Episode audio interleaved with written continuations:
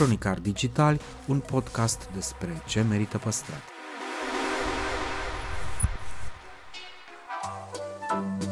Podcastul Cronicar Digitali promovează patrimoniul cultural în rândul tinerilor, scuturând de praf și prejudecăți interacțiunea cu istoria și cultura. Între Heritage și Cool, invitații, vedete, influencer și experți vorbesc despre propriile preocupări și pasiuni. Ne dezvăluie ce e important pentru ei și ar dori să transmită mai departe, care este relația lor cu patrimoniul românesc și ce înțeleg prin patrimoniu personal, pe chill și fan, ca între prieteni. Moderatorul podcastului este jurnalista de cursă lungă Diana Popescu. Cu noi episoade în fiecare joi.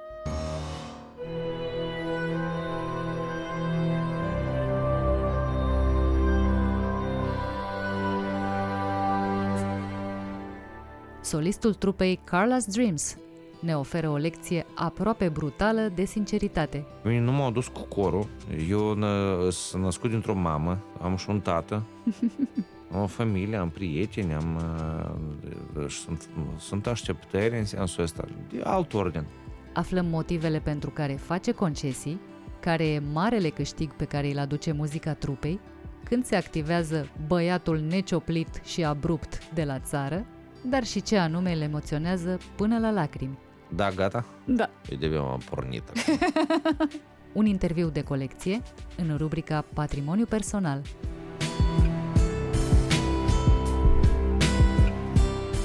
Salutare tuturor! Lângă mine se află astăzi un personaj. Sergiu, solistul de la Carla's Dreams. Bun venit la Cronicar Digital, domnule! Bine v-am găsit! Mă gândesc că interviul de azi va fi cel mai probabil pe sistem uh, groază și mister. Adică misterul e la tine, ca de obicei, iar uh, la mine o să fie groaza de a nu primi răspunsuri la întrebări, pentru că, ce să vezi, tu o să vrei să păstrezi misterul intact. Așa e? Da. Bun. Uh, nu știu ce a fost în capul meu când am solicitat interviul ăsta, dar uh, ideea era să obțin totuși niște informații despre tine, niște lucruri pe care nu neapărat că nu le-ai mai spus, uh, dar pe care poate că ar fi bine să le afle și cei care ne ascultă. Provocare. Copilăria înseamnă în general entuziasm și lipsă de griji și... Da, sigur. Nu știu, bucurii la tot pasul, Spunem ce te entuziasmează pe tine acum, la maturitate. o să pară foarte ciudat, dar mă entuziasmează lipsa de reguli, cumva, și de un parcurs absolut nereglementat și neregulat a omenirii și civilizației. Ești un tip care nu agrează regulile pentru că e tentat să le încalce sau pentru că îi se par uh, stupide sau pentru că are senzația că lucrurile ar trebui să stea altfel sau ar fi mai bine dacă ar sta altfel? Nu, eu nu sunt activist și n-am fost activist niciodată, decât eu am fost un pic uh, uh justițiar, zicem așa, în uh, adolescență și în mica maturitate, dar uh, uh, mi-a trecut. Da, eu cred că urăsc oamenii care nu se gândesc la alți oameni. Nu, urăsc e un cuvânt foarte dur. Nu urăsc, dar așa, care, care pur și simplu nu se gândesc deloc. Adică care, care fac greșeli din, din prostie. Aceia care fac greșeli voind, adică impunându-se, nu știu, da, o parcat pe zebră, da, pe trecere de pietoni, dar voind, cumva nume pentru ei este, dar nu e de, nu de, nu de discuția noastră, dar toți știu. G. Dar, în afară de ăștia, sunt oameni care fac același lucru, dar nu din răutate, dar pur și simplu din inconștiență, așa. Hm. Eu mi-aș dori o parte din libertatea lor, dacă sincer. Dar, într același timp, nu pot să-i sufăr. Nu că nu pot să-i sufăr, dar în sens că tare, înțelegi ce am în vedere, adică cumva mi-aș dori să fiu orb în lumea orbilor, dar tare aș vrea să le cuiesc toți oamenii orbi din momentul în care toți vedem, știi? Ori una, ori alta. Pentru că altfel noi să fim în conflict permanent și asta este destul de frustrant. Vorbind despre gesturi din astea reprobabile, să le zicem, ai făcut vreodată ceva ca să-ți fie ție bine știind că o să-l coste pe altul? Uh, nu. Știu. Tu știi, uh, și asta este un, uh, un adevăr că am și întrebat. Eu nu prea am dușmani. Cum ai reușit? Nu știu, eu nu prea am făcut rău. Eu am fost răutăcios destul de mult, dar uh, din punctul meu și altora, din cât se pare de vedere, destul de, de motivat. Așa că eu, eu am făcut ceea ce am vrut de multe ori, dar atunci când știam că asta o să afecteze pe cineva în mod brutal sau critic, nu am mai făcut-o sau am mai, m-am mai gândit o dată. Așa că nu, nu, nu cred. Eu nu, eu nu prea am făcut răutăți de astea gratuite, așa pur și simplu. Răutăți am făcut, dar nu gratuit. Ai făcut răutăți pe bani? Nu, pe merit. Hmm, bun așa. Spuneai la un moment dacă îți place meritocrația. Deci... Da, îmi place și îmi displace în același timp, pentru că iată, noi am portat cu băieții chiar nu de mult o discuție despre dacă merite, merită să existe cuvântul merit. Și la ce concluzie ați ajuns? Nu merită. Să înțelegeți ipocrizia. Nu merită. Nu ipocrizie, prostie. Nu merită să existe cuvântul merit. Cuvântul merit, în orice frază, și noi ne-am gândit la chestia asta și vă provoc să, nu știu, comentați sau ceva la chestia asta. Nu există nicio frază, nicio formulare, nici măcar ideologică în care cuvântul merit nu poate fi înlocuit de alt cuvânt. Cuvântul merit este un cuvânt uh, creat și existent acum degeaba. Eu cred că oamenii care folosesc foarte des cuvântul merit sunt mai proști decât oamenii care nu-l folosesc. Eu cred că oamenii care nu-l folosesc văd mai, mai în esență lucrurile. Nimeni nimic nu merită. Și să ne ferească Domnul pentru creștinii care ne ascultă să primim toți ce merităm. Nu meritați succesul pe care îl aveți acum și pentru care ați muncit? Nu, meritam mult mai mult. Iată, e o opinie. Sau, sau nu-l meritam. Pe principiu, orice spui va fi folosit împotriva ta. Evident, mancă din Paris. Te-am uh, auzit la Superstar spunând uh, nu sunt un om bun. Și da, voiam să știu bun. ce te împiedică să fii un om bun. M-am împiedicat de romanul Dostoevski însemnări din subterană. Ceva mai lămuritor de atât? Nu, Cine vrea să afle răspunsul, citiți. Dar ați vă întristați pe o săptămână. Nu citiți, vă rog. Ai avea pârghile pentru a deveni... Pârghiile. Pârghiile. Pârghiile e corect? Da. Serios? Da. Prost eu, soare. Ai avea pârghiile să fii un om bun? Din punctul cui de vedere? Din punctul tău de vedere. Tu înțelegi că tu nu poți fi un om bun în toate. Absolut. Respectiv, ă, trebuie ca să fii bun cu cineva, trebuie să fii rău cu cineva. Ca să fii bun cu ceva, în ceva, trebuie să fii rău în ceva. Trebuie să-ți dau un exemplu foarte simplu. Ok. Nu, de exemplu, tu vrei să ai o carieră strălucitoare, dar să fii și un familist sdet și de bun. Ah, tu vrei să fii uh, foarte liber, dar într-același timp foarte strâns. Tu vrei să fii uh, foarte sănătos, dar și să te distrezi. Tu dar vrei nu să, sunt niște... Tu vrei să continui sau tu... Nu sunt niște proiecții nerealiste astea? Păi de asta și-ți spun. Tu nu ai cum să combini chestiile astea. Nu poți să fii pur și simplu bun. Tu ești și bun și rău permanent. Totul depinde de unde îți plasezi tu reperul. Ce contează pentru tine. Și despre asta este dezbaterea publică de mii de ani. Ce contează? Cineva este ascet, cineva este stoic, cineva e hedonist. That's the whole fucking point. Nu, altceva în afară de asta nu există, pur și simplu. Și tot restul e bla bla. La ce te interesează să fii bun? Indiferent la ce ar trebui să fii mai puțin bun în balanță punând lucrurile? Nu o să răspund la întrebarea asta, sincer, nu. A, asta o să implice, adică asta implică niște deschideri pe care n-aș vrea să le fac. Și eu care m-am străduit să nu pun întrebări din alea punctuale la care nu, să spui din prima, ce am nu în pot, vedere, nu pot. pentru că asta ar, ar trebui să intru undeva unde nu, nu, nu-i treaba nimănui. Ok, n-am încotro și respect asta.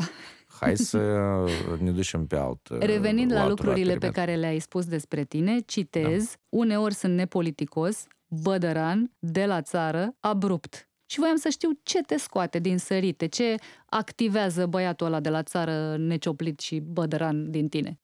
Minciună, pentru că nu doar risc, dar primesc plăcere să răspund cu același lucru oamenilor care sunt obișnuiți să primească neteziri pe capete. Eu știu că minți. Sau simt că poate greșesc, dar nu prea greșesc, dacă sincer. Adică în ultimii șase ani poate s-a întâmplat de două ori când am greșit în sensul ăsta. Eu știu că minți și să-ți spun că minți. Și tare mă irită atunci când... Nu cum mă irită, e mult spus irită, dar așa cumva... Adică eu știu că asta oricum o să termină cu un gard. Tu înțelegi? Ori așa, ori așa, tu o să dai în gard un miliard de procente. Oprește-te acum.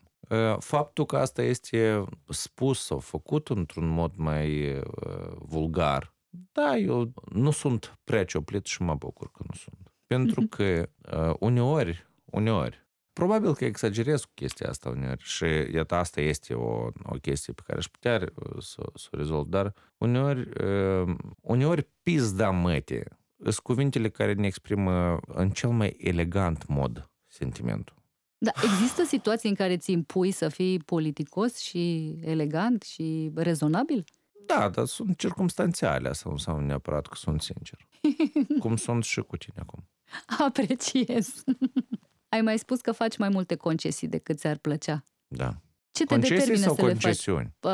Asta cu concesiunea e bănoasă. Nu știu dacă da, este... faci și concesiuni. Eu știu că ai făcut dreptul de asta, te-am verificat dacă, te-am verificat dacă, dacă mai știi ceva de la școală. Așa. Ce te, ce te determină să faci până la urmă concesiile astea pe care e limpede că nu le agrezi? Eu nu le fac foarte des. Adică eu, eu, eu nu știu dacă m-am culcat vreodată cu gândul băi, ce multe concesii ai făcut, știi? Nu. Cu compromisurile cum stai? Ai hotărât să o schimbi în sinonim ca să am alt răspuns sau... Nu neapărat. Ascultă, eu nu am făcut foarte multe compromisuri în, în ultimul timp. Eu nu știu dacă asta e de bine neapărat, doar, nu știu, eu am făcut niște, niște compromisuri pentru bani, am făcut, pentru reprezentarea brandului CSD, pentru băieți, pentru tot, am mai făcut. Acasă am făcut, înțelegi? În trafic am făcut compromisuri. Atunci când stătea în spatele meu o bătrânică la alimentar, am făcut compromisuri de la ce este drept. Sunt multe compromisuri pe care le faci permanent. Problema este că întrebarea ta este una volpoasă, care tinde să nuanțeze un anumit fel de compromisuri. Noi toți facem compromisuri permanent. Și asta nu denotă neapărat bunătate sau, nu știu, deschidere de suflet sau, știi? Pur și simplu, uneori e pentru un scop mai mare, alteori este pentru scop real și prezent, alteori este pur și simplu că te gândești că vrei să ne merești în rai. dar de ce faci compromisuri? Asta ar fi întrebarea. Nu când, dar de ce? Uite, vreau să mă aud tot timpul la radio, dar asta înseamnă să scot piese pe bandă rulantă. Nu, nu, n te auzi, dar... Dar pentru ce? Asta trebuie să fie întrebarea. Nu, nu știu, bani vrei tu, sau nu știu, popularitate vrei tu, sau, sau ce vrei tu? Păi acolo trebuie să fie întrebarea. Voi și ce să... vreți? Noi ce se deu în vedere? Da. Pace și liniște. Mai puține interviuri. Cred că n-ați luat-o pe drumul cel bun dacă vreți mai puține interviuri, pace și liniște zău. Nu, dar noi, uite, asta este chiar o excepție. Și nu e că mă fac, mă dau eu acum mare și tare. Noi chiar n-am, n-am, n-am făcut. Știu. Că noi, vrem să alegem uh, pentru până la anul nou, poate, sau eu știu, poate la anul viitor, până primăvară, să alegem un podcast. Uh-huh. Să mergem la un podcast, știi? Uh-huh. Și până acum, absolut tot ce a venit a fost cu nu, pentru că n-am ce spune, nici eu, nici colegii, adică nu, nu știi, să mergi să vorbești despre ce. Despre toate lucrurile alea despre care voi nu vreți să vorbiți. Da, exact. Uite, Why? apropo de lucrurile despre care nu vreți să vorbiți, ai spus că ideea cu machiajul a venit pentru că nimeni nu duce dorul unei vieți publice. Da, oi, doamne, dar tu chiar te-ai uh, uitat la Iesca acolo. Așa. și nu numai. Și ai fi uimit să afli câtă lume suspină după, după viață publică, ai fi uimit să afli câtă lume își dorește să fie tot timpul în atenție. Întreb... Eu nu judec. Nu lasă să suspin, lasă să facă. Să... Nu, nu se poate eu să nu suspin. nu, nu suspin, doamne. Nu... Oamenii, oamenii care mă cunosc, mă cunosc. Nu e ca și când îți trei. Adică nu-ți imagina acum că e, uh, stau în bunker. Nu știu, mi pare că suntem într-o poziție normală. Nu deranjăm pe nimeni în sensul ăsta. Nici pe noi nimeni nu deranjează. Adică eu, eu, eu nu, nu văd nicio problemă cu chestia asta. Mie mi se pare obositor ce faceți și mă întrebam dacă ați regretat vreodată decizia asta de a ieși în public doar așa. Este logistic obositor, ai dreptate. Aici ai dreptate tu. Doar că până acum, iată de grabă 10 ani, eu uh, continui să fiu gata și să insist să plătim prețul ăsta pentru liniște pe care o avem în alte sensuri. Nu o să știe niciodată ce avea să se întâmple altfel. În afară de liniștea asta voastră și de pacea asta și anonimatul ăsta cu ghilimele pe care vi-l doriți și pentru care De ce faceți cu lucrurile ghilimele? astea. Mm, Pentru că nu e un anonimat uh, 100%. De un ce anonimat nu 100%? Perfect. Pentru că m, eu, dacă m-aș întâlni cu tine pe- la o benzinărie pe autostradă Așa. și tu ai fi uh, nearanjat pentru scenă, poate că ți-aș recunoaște vocea sau poate că aș intui cine ești. Nu e un anonimat 100%, hai să nu ne mințim, adică chiar uh, n-ai cum să-l obții. E prea târziu să Eu obții cred asta. că tu minți, eu cred că tu ai avut altceva în vedere. Nu, Nu, nu minți? nu, de data Nu. asta nu mint. Nu bine, uite, ia că excepția confirmă regula cinstită. Așa, și întrebarea era? Așa, întrebarea era ce crezi tu că ați pierde în afara acestui anonimat și acestei liniști dacă de mâine ați hotărât să fiți Carla's Dreams fără efectele astea speciale de scenă? Ce ați avea de pierdut? Dar ți se pare că îi pasă cuiva? Serios? Da, firește. Nu, mie îmi pare că nu. Voi asta nu înțelegeți. Eu, eu- mă uimește chestia asta în, în, în străfundul străfundurilor. Sincer, cui îi pasă? Oamenilor care o să fie absolut uh, Bun, ok, entuziasmați și că aia, da, este, gata, iată ce s-a știu întâmplat. cine sunt Și- oamenii ăștia. Și Da, crezi că ați avea de pierdut din punct de vedere muzical sau al popularității nu cum voastre? să pierdem punct de vedere muzical. Noi facem muzica noastră, nu, doamne. Și ori să continuăm să o facem, ori n să continuăm. De popularitate habar n-am în general. Știu că suntem populari, că e că eu sunt mare om la ProTV acum, jurat, am concerte, e că și băieții se ocupă și cu muzica și cu tot, mai facem ceva și împreună toți și o să continuăm să facem. Tu pur și simplu existi. Și sunt oameni ca la care le place. Și tot pentru ei lucrez. Nu, nu, nu, noi nu, nu, nu suntem martorii lui Ehova, bleți, batem în ușă acolo, auzi, ascultă, te rog. Să... Da, e că e cântă undeva, le la radio este. Respectiv, rezumă-te la partea aceea și vezi unde ești. Lucrează mai mult, fă muzică mai bună, fii mai sincer în scenă, fii tu, vorbește cum ești, iubește oamenii, Doamne. Pur și simplu. Asta nu, e, asta nu e o chestie atât de Asta nu e greu. Asta e publicul meu. Eu că ne-am cumpărat pantaloni de banii oamenilor care au venit la concert. și Adidas. Bun, Da, eu fac asta odată la patru ani. ești un artist de succes. Da, am investit în imagine, uite. Și eu am Perfect. spus asta din scenă, în sensul că băieți, ia ca, uite, m-am înnoit, Yay! cum ar fi. Știi? Adică, nu... a- a- Tu și e un exemplu- alegerile parlamentare și prezidențiale. Da, dar e un exemplu stupid, dar tu înțelegi ce am în vedere. Da. Adică și lumea simte chestia asta. Mie îmi pare că cea mai mare greșeală pe care o fac, nu toți, că mulți înțeleg, dar, dar, dar încă mai mulți nu înțeleg. Publicul nu este prost, oamenii nu sunt proști. Dar Nu toată lumea când vorbește despre muzică și zice, bă, trebuie să facem asta și să să fraierim cumva, să...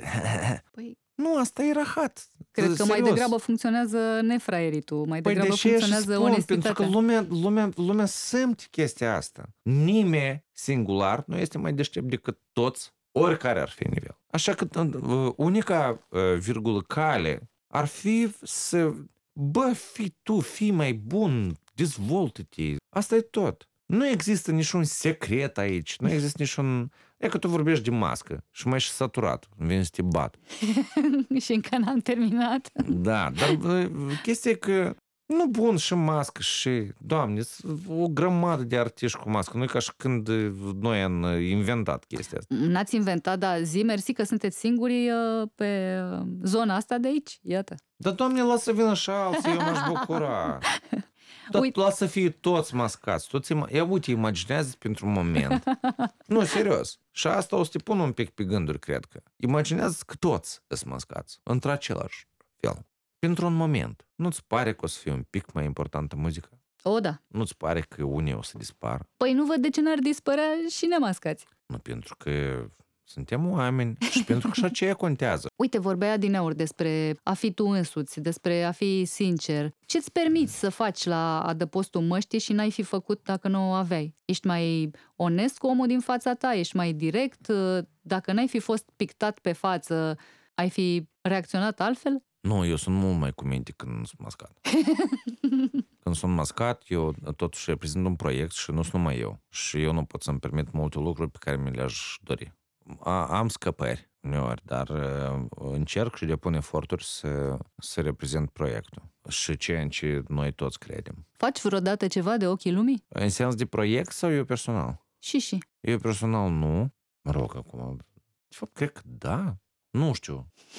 Nu știu, nu m-am gândit la asta. Acum, dacă mă... Adică să impresionez, am de și asta? Să impresionezi sau să fii conform așteptărilor sau să nu dezamăgești măcar. Da, nu, în, în ambele cazuri da. În sens de proiect, clar că da. Deci lumea are anumite așteptări și eu vreau să corespund lor sau să fiu chiar mai bun decât atât. Și asta este regula și a mea și a băieților, adică nu, nu e, asta nu e, nu e o chestie personală. Da, și în sens propriu, tot cred că da. Eu, pe mine nu m-au dus cu corul. Eu sunt născut dintr-o mamă, am și un tată, am o familie, am prieteni, am, sunt, sunt așteptări în sensul ăsta, de alt ordin, pe care clar că nu vreau să le dezamăgesc și uneori fac sau fac lucruri care sunt așteptate de la mine, dar pe care nu neapărat mi le doresc. Și, iată, întrebarea asta trebuie să fie întrebarea de final a interviului, nu a nostru, dar în general, la voi. Eu am mai ascultat. Și cine o să răspundă nu, trebuie să ars pe rug.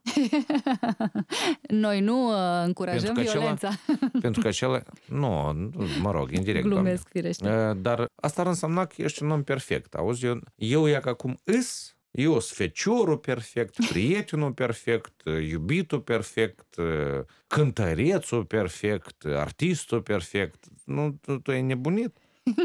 nu, evident că te mulezi și pe situație și pe tot. Clar că trebuie să o ții pe ta, dar nu cu orice preț. Mă gândeam că dacă piesele voastre ar fi fost scrise la beție, v-ați fi numit Carla's Drinks. Dar ele toate au fost scrise la beție.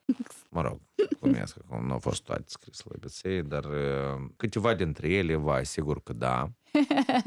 Plus la asta, nicio piesă nu a fost scrisă toată într-o zi. Sunt excepții, dar de regulă sunt porniri, idei și cea mai mare problemă în a scrie ceva, nu în general, concret în sensul la CSD, este conceptul. Trebuie să ai o idee despre piesă.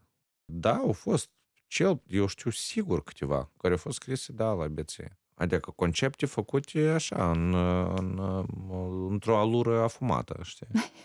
Te-am văzut la Superstar cu lacrimi curgându-ți pe obraz. Aș fi zis, te-am văzut nu cu... Nu curs nimic acolo, nu s-a văzut nimic cu curs, nimic nu a curs acolo. Mm, să zicem că n-au fost. Bine, în, în niciun caz n-aș putea să spun că te-am văzut cu lacrimi în ochi, că nu, asta mă, este... Mă scărpinau ochiul. Este exclus. Voiam să te întreb ce te impresionează până la lacrimi?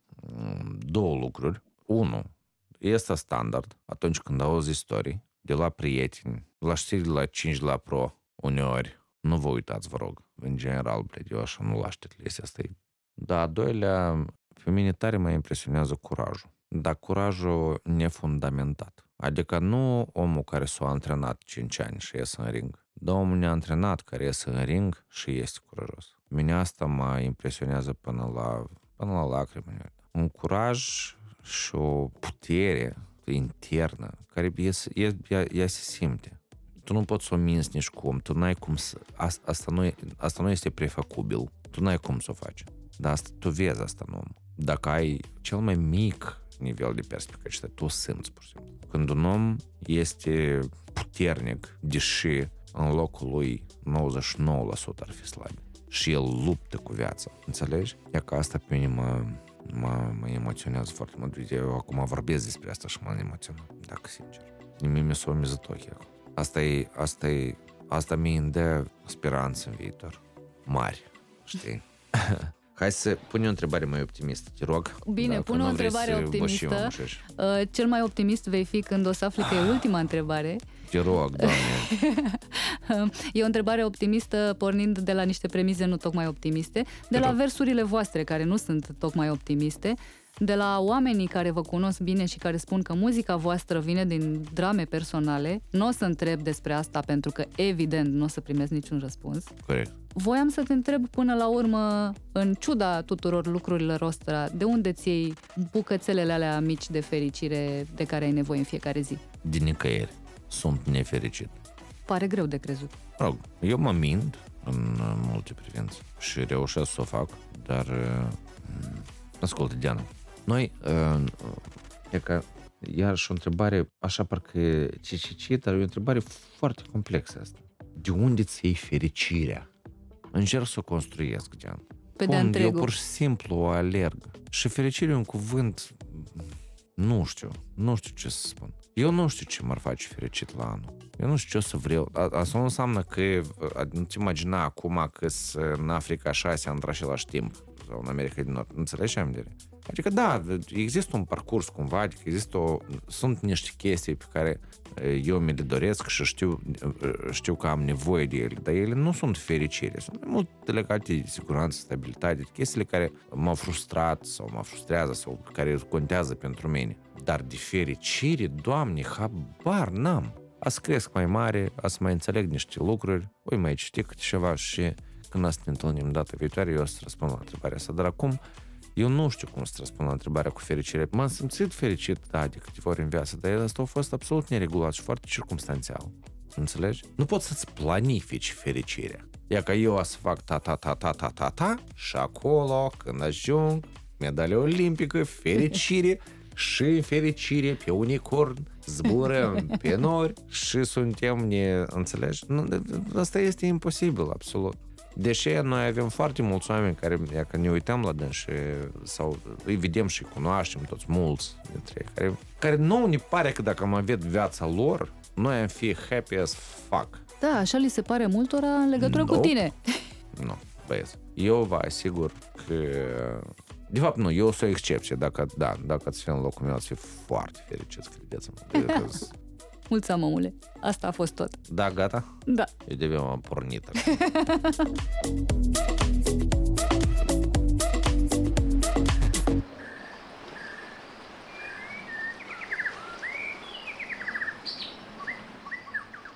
Cronicar Digital, un podcast despre ce merită păstrat.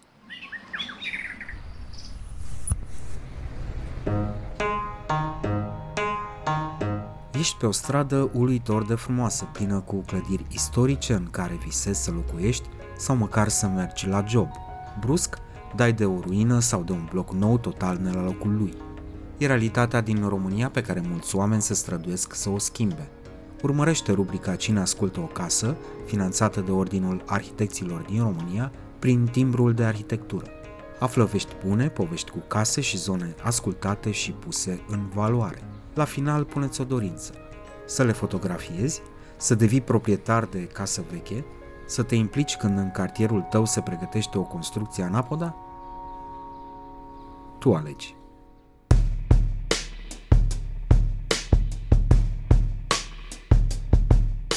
Arhitectul Kazmir Kovaci ne amintește că viețile noastre se petrec nu doar în case, ci și în exteriorul lor aduce în discuție importanța grădinilor și a parcurilor și subliniază de ce e important să păstrăm un echilibru între spațiul construit și cel natural.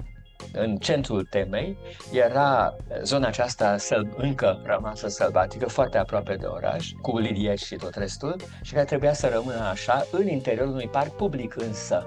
Dar în interiorul acestui parc, cu bănci, alei și toate celelalte, restaurante firește, rămâne un loc numai pentru celelalte viețuitoare, celelalte locuitoare ale zonei și care sunt neoamenii.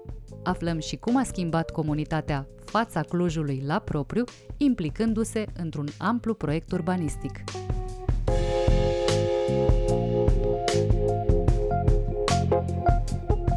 Domnule arhitect, bun venit la Cronicar Digital. Bun găsit și mulțumesc pentru invitație, domnule. Domnule Covaci, sunteți profesor, arhitect, scriitor, din experiență, care dintre aceste ipostaze ați spune că le este mai utilă celorlalți? Păi, de meserie sunt arhitect și cu asta deja presupun că am acoperit multe alte posibile ramificații ale preocupărilor noastre, de colegilor de meserie în orice caz, pentru că e probabil posibil una dintre cele mai diverse meserii omenești și mă și cred că și ajunge să mă să mă definesc.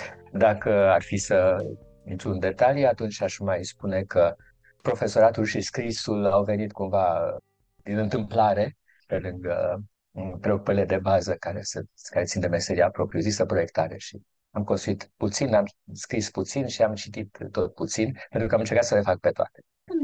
Iar profesoratul ține și de vârstă, uh, pentru că la un moment dat simți uh, cumva nevoia să le spui celor mai tineri ca tine ceea ce ți se pare important.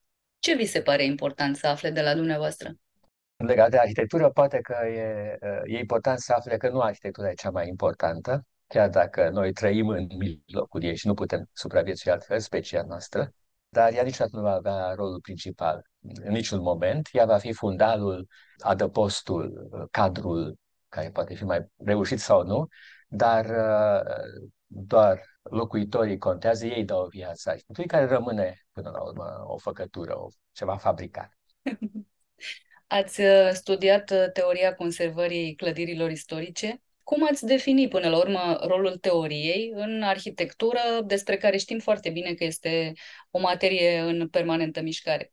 Cel mai și cel mai mic gest uh, de construcție presupune un proiect, chiar dacă nu e desenat, chiar dacă este doar imaginat. Proiect aruncat înainte, nu? A prevedea ceva ce nu există. Aceste două, trei propoziții pe care le-am spus până acum sunt deja un fel de teorie arhitecturii extrem de primitivă, rudimentară, Așa că convingerea mea acum într-un târziu este că nu există arhitectură fără teorie, oricât ar fi ea de simplă și de, de, de elementară. Chiar și atunci când, când o formulez ca atare, vorbim proză ca Monsieur Jourdain, sus de permanență. Orice proiect de arhitectură începe cu teorie și rămâne teorie, chiar și când e desenat uh, cu toate detaliile posibile, până când, uh, până la șantier și până la construire. Până atunci e teorie pură sau impură, mă rog, după caz.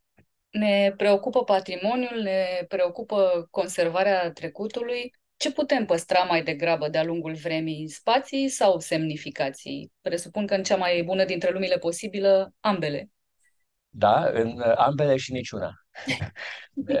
ambele în măsura în care uh, semnificațiile, care sunt ele, sunt de fapt uh, importante când, în, în, cazul, în cazul patrimoniului construit pe care îl păstrăm, ele sunt suportul semnificațiilor și sunt valoroase ca atare. Adminteri e vorba de piese, de obiecte, de artefacte, mai mult sau mai puțin uh, grijuliu sau artistic elaborate, mai durabile sau mai puțin durabile. Dar ceea ce le face cu adevărat prețioase este într-adevăr semnificația lor. Așa că, în primul rând, păstrăm semnificația, dar nu o putem păstra decât prin intermediul păstrării suportului semnificației dar semnificația se schimbă în permanență. Orice restaurare, oricât de bine documentată și de bine pregătită și de corect executată, va aduce chiar și minime schimbări acele opere de artă restaurate, includ aici orice fel de opere de artă, dar sigur vorbim în principal despre arhitectură, cu atât mai mult în arhitectură, care e locuită ca să fie arhitectură, altfel e orice altfel de gen de artă, iar locuirea uzează, schimbă și firește semnificațiile unui, unui uh, spațiu construit, locuit, se schimbă cu fiecare nouă generație, cu fiecare nou anotimp chiar. Asta știm din experiență fiecare. Pentru asta nu e nevoie de o teorie a arhitecturii. În serialul Cine ascultă o casă vorbim mult despre restaurare, despre importanța ei, despre această funcție până la urmă vitală și uh, mi-am amintit că am păstrat un citat, am păstrat un semn de carte într-un uh, roman pe care l-am uh, citit de curând. Aș vrea să, uh, să vă citesc din cartea asta și să-mi spuneți ce părere aveți despre ce se scrie aici. Pentru că personajul principal din carte este o arhitectă care se ocupă de restaurare. Pe vremea când se aflau la început de carieră, arhitecții restauratori erau încă ținta unor atacuri constante, acuzați că zădărnicesc aspirațiile progresiste ale umanității, că împiedică dezvoltarea orașului de dragul unor idealuri estetice. Proșul se face în continuu și în prezent, să știți, dar, dar opoziția, o pun în ghilimele, dintre constructorii de nou și, și constructorii de vechi, restauratori, este una înșelătoare. Ea, de fapt, nu există. Nu există restaurare bună fără imaginație creativă și creatoare și nu există arhitectură bună fără atenție la context. Este convingerea mea, iarăși, bine legată deja de ceva timp. Și atunci, și atunci, de fapt, avem de a face cu, cu două aspecte complementare ale mediului construit și nu antinomice, nu antagonice. Restauratorii uh, sunt uh, cei care construiesc mai departe, dacă vreți, evident, respectând niște reguli foarte precise și detaliate, ceea ce au construit alții înainte. Și asta implică un alt fel oarecum de aplicarea propriei creativități. Și în orice caz necesită o punere în surdină a ego-ului de regulă supradimensionată al arhitecților, pe când arhitecții nu au nevoie de un surplus afirmativ, dacă vreți, ca să, ca să realizeze ceva ce n-a existat vreodată și să mai ales să-și convingă clienții să cheltuiască multe căruțe de bani pentru, pentru o idee, pentru un vis, pentru, pentru un proiect pe care el, el vor foarte tare să-l vadă construit. Este, este vorba de, de stadii diferite, dar e aceeași meserie, convingerea mea. Cred că demolatorii nediscriminați nu-și fac bine meseria, tot așa cum cred că conservatorii, muzeificatori, la rândul lor nu-și fac bine meseria. Mi-aduc aminte, e o foarte scurtă anecdotă, de o extrem de, extrem de entuziastă și pricepută restauratoare din Slovacia, cred, pe care am auzit-o la o conferință de mult și care a lucrat o bisericuță barocă undeva în sat din Slovacia și a ieșit foarte bine șantierul și era extrem de mulțumită de rezultat. Ne-a prezentat lucrarea și noi eram extrem de mulțumiți de rezultat, iar în final, după ce a povestit tot ce avea de spus și toată lumea era încântată și toți eram așa într-o lume însorită și mulțumită, a adăugat o, o propoziție care pentru mine a ruinat în parte efectul, spunând că dacă ar fi fost după ea, ar fi pus întreagă biserică sub un clopot de sticlă, pentru că de când s-a terminat șantierul, s-au reluat slujbele și, bineînțeles, se tocesc colțurile și se zgârie mobilierul. Și, se strică deci, o unitate de capodoperă, da. Arhitectura este, este o artă utilă și așa trebuie să fie, da? cu toate neajunsurile pe care le produce, mă rog, prezența Ați uh, pronunțat uh, mai devreme un uh, cuvânt foarte mm, complicat și anume clienți. Conservarea lui pare să fie legată la nivel teoretic cel puțin de interesul public. Arhitectura, pe de altă parte, e inevitabil legată de comenzi, fie ele publice sau private. Cât de des coincid comanda și interesul public și cum reușiți să negociați cu clienții pentru un bun echilibru al lucrurilor dacă se poate. Doamne Popescu. Arhitectura se face cu bani mulți, asta este clar. Uh, arhitectura este de regulă rezultatul unei răspunsului la o comandă uh, publică sau privată. Uh, și, desigur, comanda reflectă necesități existente în, în societate. Comanda publică sau privată, în acest sens, diferă substanțial. Comanda publică, de regulă, pleacă de la ceea ce este considerat un deziderat uh, al comunității, pe când comanda privată frecvent se poate uh, întoarce împotriva acestui interes public. Dar aici asta nu este atât uh, o chestiune a arhitectului, uh, sigur, lui rămâne opțiunea de a accepta sau nu o comandă. Are câteodată șansa să-și convingă clientul eventual uh, prea puțin interesat de partea publică a chestiunii, de, de ceea ce ar trebui să fie totuși respectat în, în, într-un proiect de arhitectură. Dar pentru asta există legislație, administrație publică, comisii de specialitate și așa mai departe. Cât de bine sunt ele uh, reglate și cât de bine sunt puse la punct, aici totdeauna există loc de mai bine. Însă aș vrea să răspund totuși mai apropiat de întrebarea, sper, de întrebarea dumneavoastră, spunând că orice arhitectură este o chestiune publică, până la urmă. Și cea mai privată comandă, dacă uh, devine uh, șantier și casă, sub casă înțelegem evident și noi, în jargonul de arhitect și cel mai mare hub intermodal, mă rog. Deci casa e construită, ea de regulă va supraviețui și comentarului și arhitectului. Și rămâne acolo pentru colectivitate, pentru alte și alte generații. Și dacă e o arhitectură bună, atunci, într-adevăr, această, acest caracter public se va accentua cu trecerea timpului și undeva, undeva, undeva putem ajunge la un moment istoric, dar asta nu se, știe, nu se poate ști dinainte. Așadar, oricât de privată ar fi o comandă, arhitectura rămâne o chestiune publică, într-un final. Și cred că este un aspect de care trebuie să se țină seama și de o parte, și de cealaltă, și de a treia, și de a cincea, pentru că sunt mai mulți totdeauna. Asta este o, poate cea mai uh, de echipă muncă din câte există între cele pe care le facem noi oameni.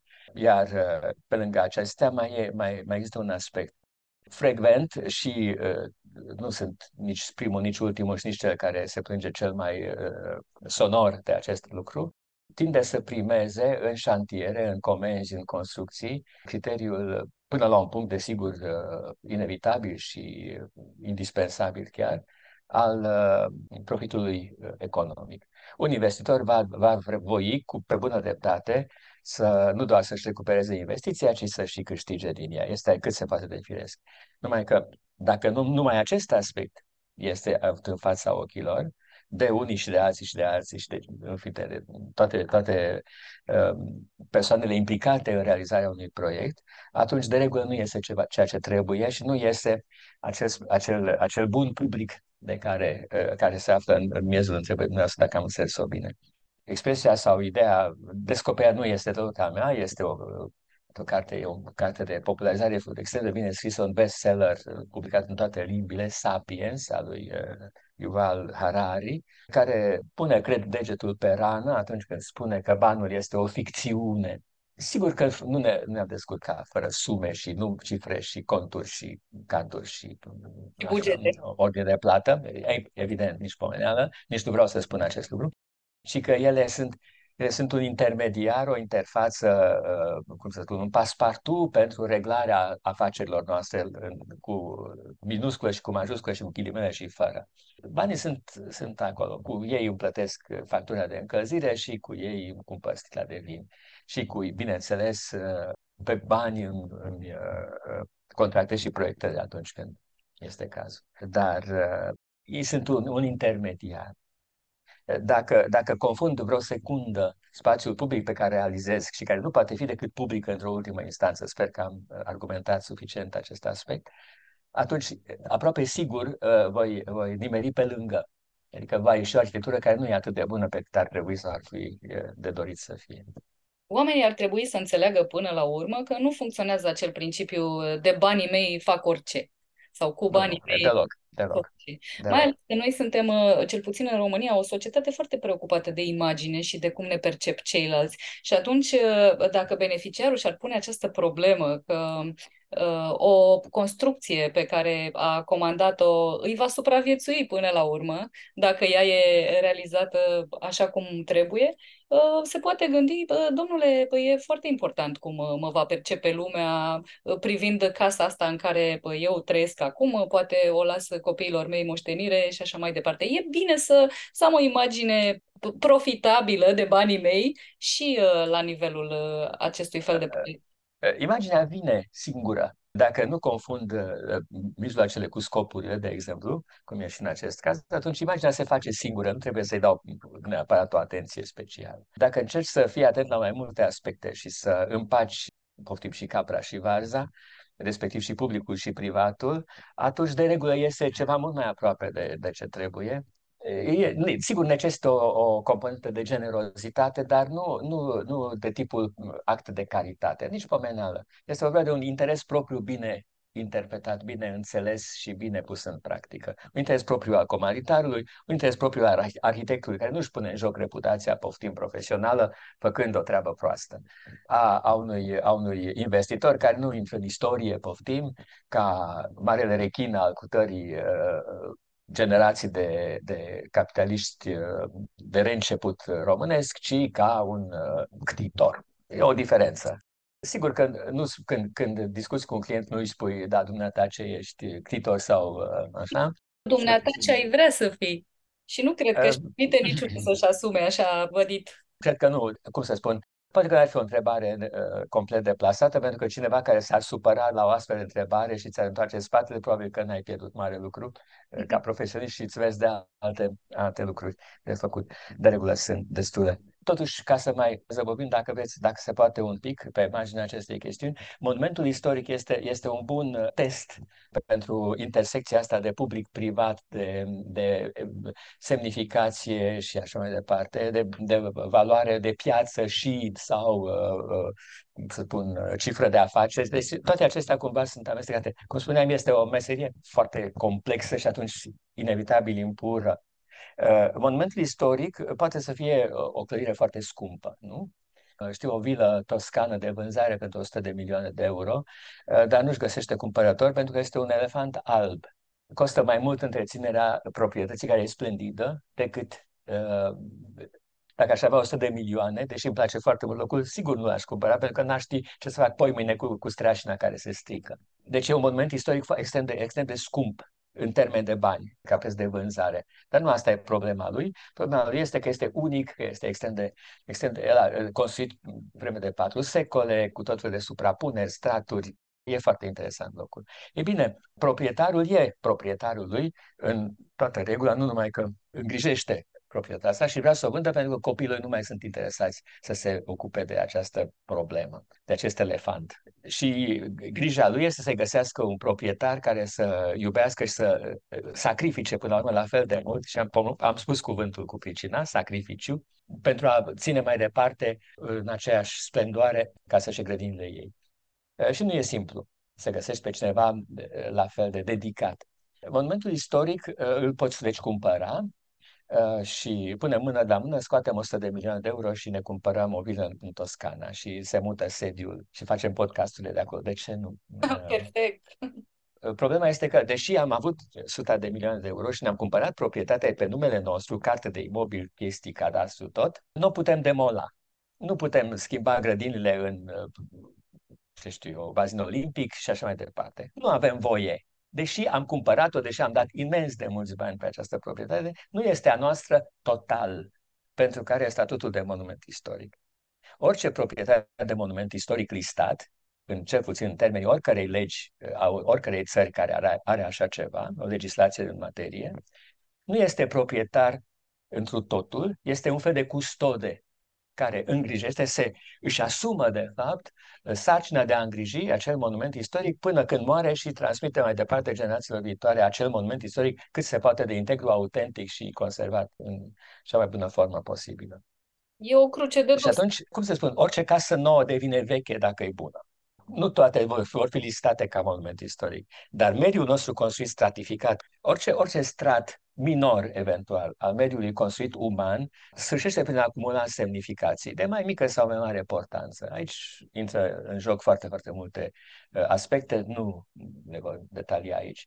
Însă, orice arhitectură nouă, cu uh, momentul în care cumpărătorul a preluat cheia noului apartament, a început să prindă vârstă, ca noi toți din clipa în care ne naștem, doar că noi suntem muritori, iar o clădire, dacă are șanse, e mai puțin muritoare, chiar dacă n-a trăit vreodată, dar trăim în noi în ele. E bine, această, această combinație de neînsuflețit și însuflețit, care e arhitectura, dacă e de bună calitate, atunci durează și capătă valoare prin trecerea timpului. Or, acest lucru nu poate fi proiectat, poate fi doar sperat, există foarte, foarte multe întâmplări norocoase sau mai puțin norocoase care pot interveni pe parcursul existenței, evit cuvântul vieții unei clădiri. Dar ea se va schimba, ea va căpăta, va câștiga în, în semnificații sau din potrivă, va fi locuită de alți, alți și alte și alte feluri de oameni și așa mai departe. Mediul nostru construit, sub acest aspect, cred că arhitectura este cu adevărat o componentă majoră a culturii, a oricărei culturi. De aici și o anumită responsabilitate specială atât a titorului cât și a arhitectului, a, a prințului și a arhitectului sau vorba lui uh, Alberti. Da? Mediul nostru construit uh, include nu doar uh, clădirile în sine, ci și ce se uh, întâmplă în uh, imediata lor apropiere, grădinile, parcurile. Vă preocupă grădinile și peisajele? Cum ați ajuns să fiți interesat de această zonă în particular? O, o vreme, mai mult timp m-am, m-am, m-am interesat de monumente istorice și uh, văzând uh, prin ele, de fapt, mi-am dat seama cât de important este, este mediul, vecinătatea, cât de importantă e vecinătatea lor imediată. Uh, și atunci am ieșit din casă în grădină și mi-am dat seama că și aceea este o construcție, uh, până la urmă, la fel de artificială ca orice casă, chiar dacă materialul este viu de această dată, vegetal, spețe, nu numai, dar mai ales. Uh, și atunci uh, m-a, m-a interesat acest înăuntru mai afară și mi-am dat seama că și aici este nevoie de o limită, ba chiar termenul de grădină, cuvântul însuși are o rădăcină indo-europeană străveche și care reapare în cam în toate limbile la care am cât de cât acces. Acest grd, cârt, da? curte, de exemplu. Yard. Nu? Uh, sau yard uh, și așa mai departe. Um, și care înseamnă a împrejmui, nu, nu pom, nu trandafir, nu uh, strat de conopidă, ci gard. Gardul este esențial acestui, acestui teren delimitat din tot restul universului și care este grădina mea, a noastră, publică, mă rog, orice fel de grădină. Ceea ce, evident, uh, extinde spectrul de conotație al grădinii, uh, dar uh, aici a început să mă intereseze ca, un, ca de fapt, un element care probabil a premers arhitecturii așa cum o cunoaștem astăzi cel puțin. Noi, ne-am, ne-am, noi oamenii, ne-am sedentarizat când am început să facem agricultură și, desigur, Uh, plantațiile ar trebui să fie păzite de, nu, nu atât de alți agricultori, cât de alte ființe care ar fi descoperit și ele uh, neștiind să facă arhitectură urși și, așa, și compania, nu? Atunci uh, s-au bucurat că aici era, totul era din belșug. Și atunci am împrejmuit și dacă ne ploua, era bine să avem un acoperiș deasupra capului și probabil că asta a fost ordinea, dacă e vorba de găină sau ou, grădină sau casă, probabil că întâi a fost grădina și doar după aceea casa.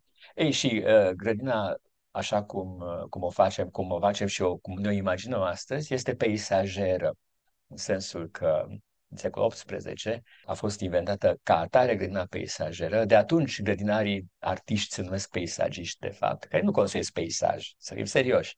Peisajul îl vedem și îl percepem ca atare.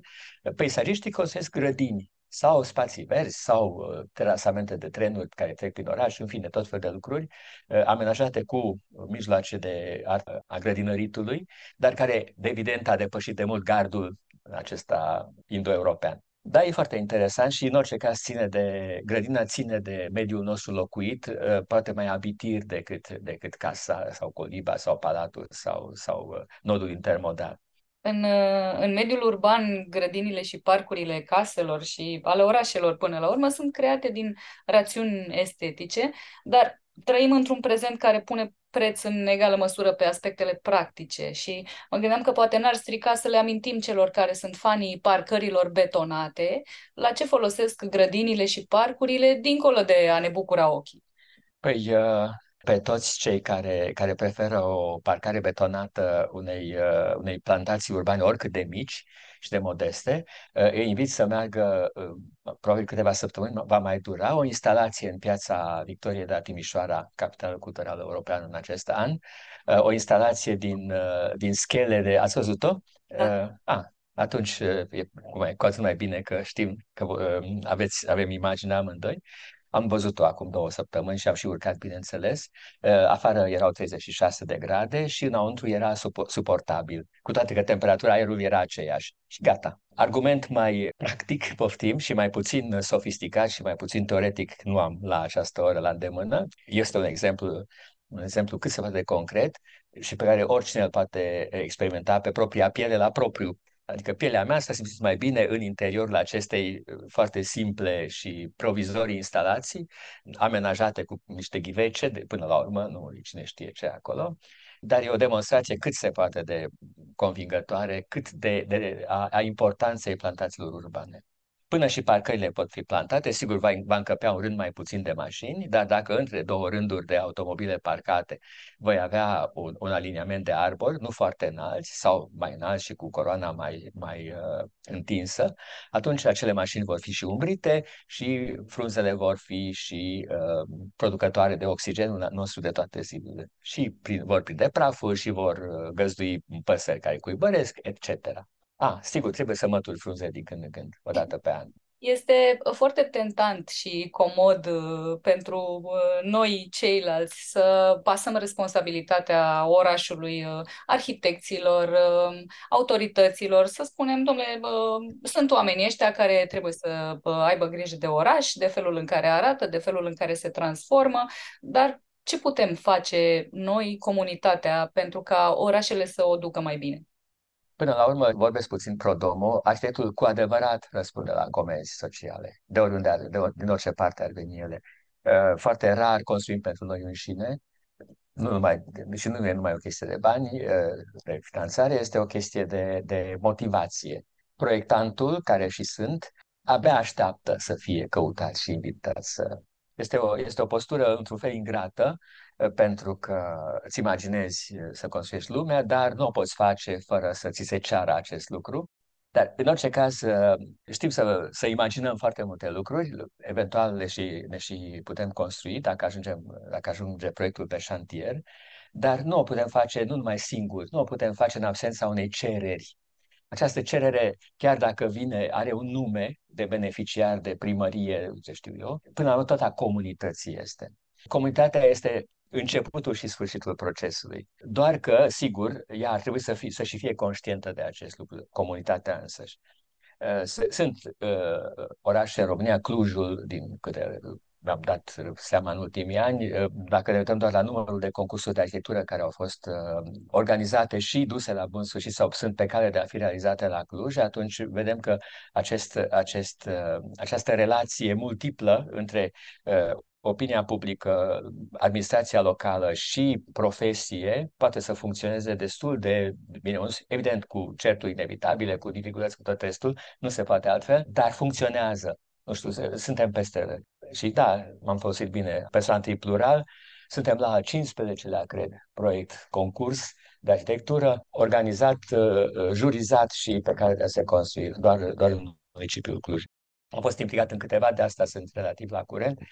La unul dintre proiectele la care, la care am fost uh, prezent, uh, proiectul pentru Parc Est, tot un parc și tot un, tot un concurs de arhitectură la Cluj. Uh, era vorba de un, de un proiect, de un alt proiect inițiat de primărie și pe care opinia publică l-a refuzat. Pe un teren de aproape, aproximativ 50 de hectare s-a, s-ar fi vrut uh, un, uh, construirea unui aquapark, ceea ce înseamnă, desigur, uh, toate instalațiile, mult beton, mult plastic, apă clorinată. Locul însuși este complet neconstruit, era, este de fapt o pepinieră părăsită de la Revoluție încoace, cu foarte multe specii crescute alandala și, evident, multe aglomerate, dar o parte dintre ele, desigur, folosibile. Uh, și, cel mai important, două bălți rămase dintr-o, dintr-o zonă mlăștinoasă din nord-estul Clujului. Orașul a avansat în timp spre, spre această grădină, pe, acest, pe această mașină. Lacurile au fost fie incluse ca lacuri urbane între locuințe, fie desecate, în fine, cum se face dar două au rămas sălbatice, cu stufăriși, cu pești, cu animăluțe, cu fluturi, uh, lirieși, în fine.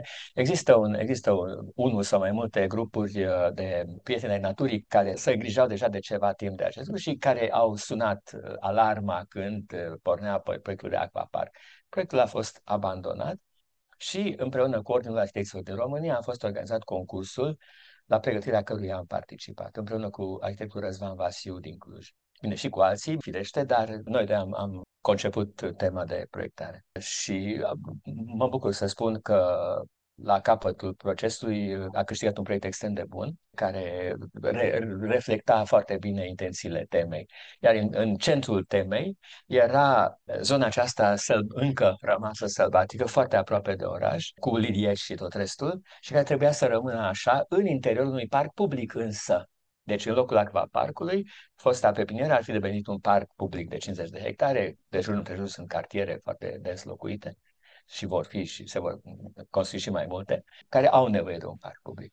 Dar în interiorul acestui parc, cu bănci, alei și toate celelalte, restaurante, firește, rămâne un loc numai pentru celelalte viețuitoare, celelalte locuitoare ale zonei și care sunt neoamenii și rămâne de văzut, noi am încercat și am cerut prin, prin temă și uh, proiectul câștigător a inventat foarte ingenioase mijloace de a delimita acest spațiu sălbatic de celălalt, care va fi traversabil, dar deci poți vedea, dar nu pui mâna, chestii, nu mai pescuiești, cu reguli și cu tot, tot ce trebuie.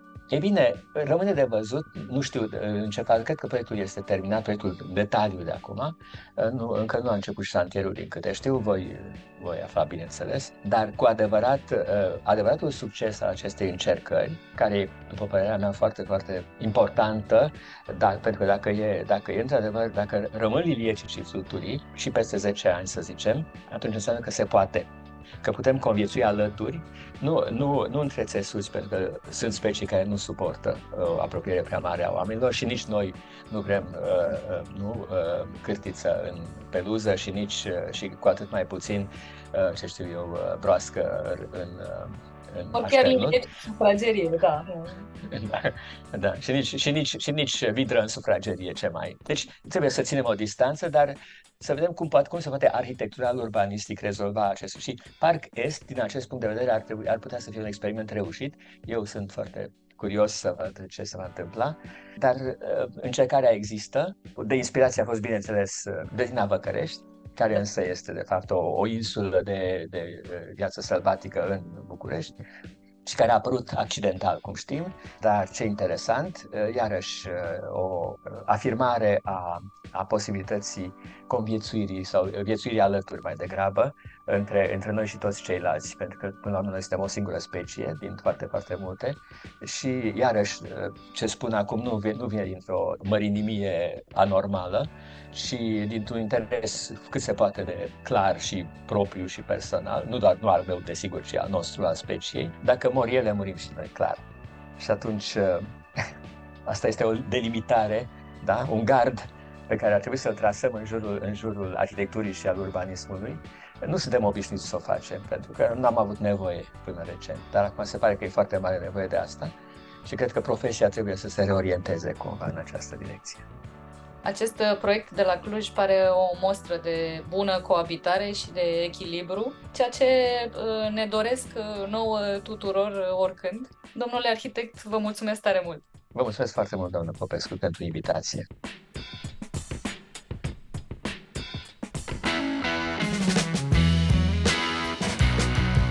Cronicar Digital, un podcast despre ce merită păstrat.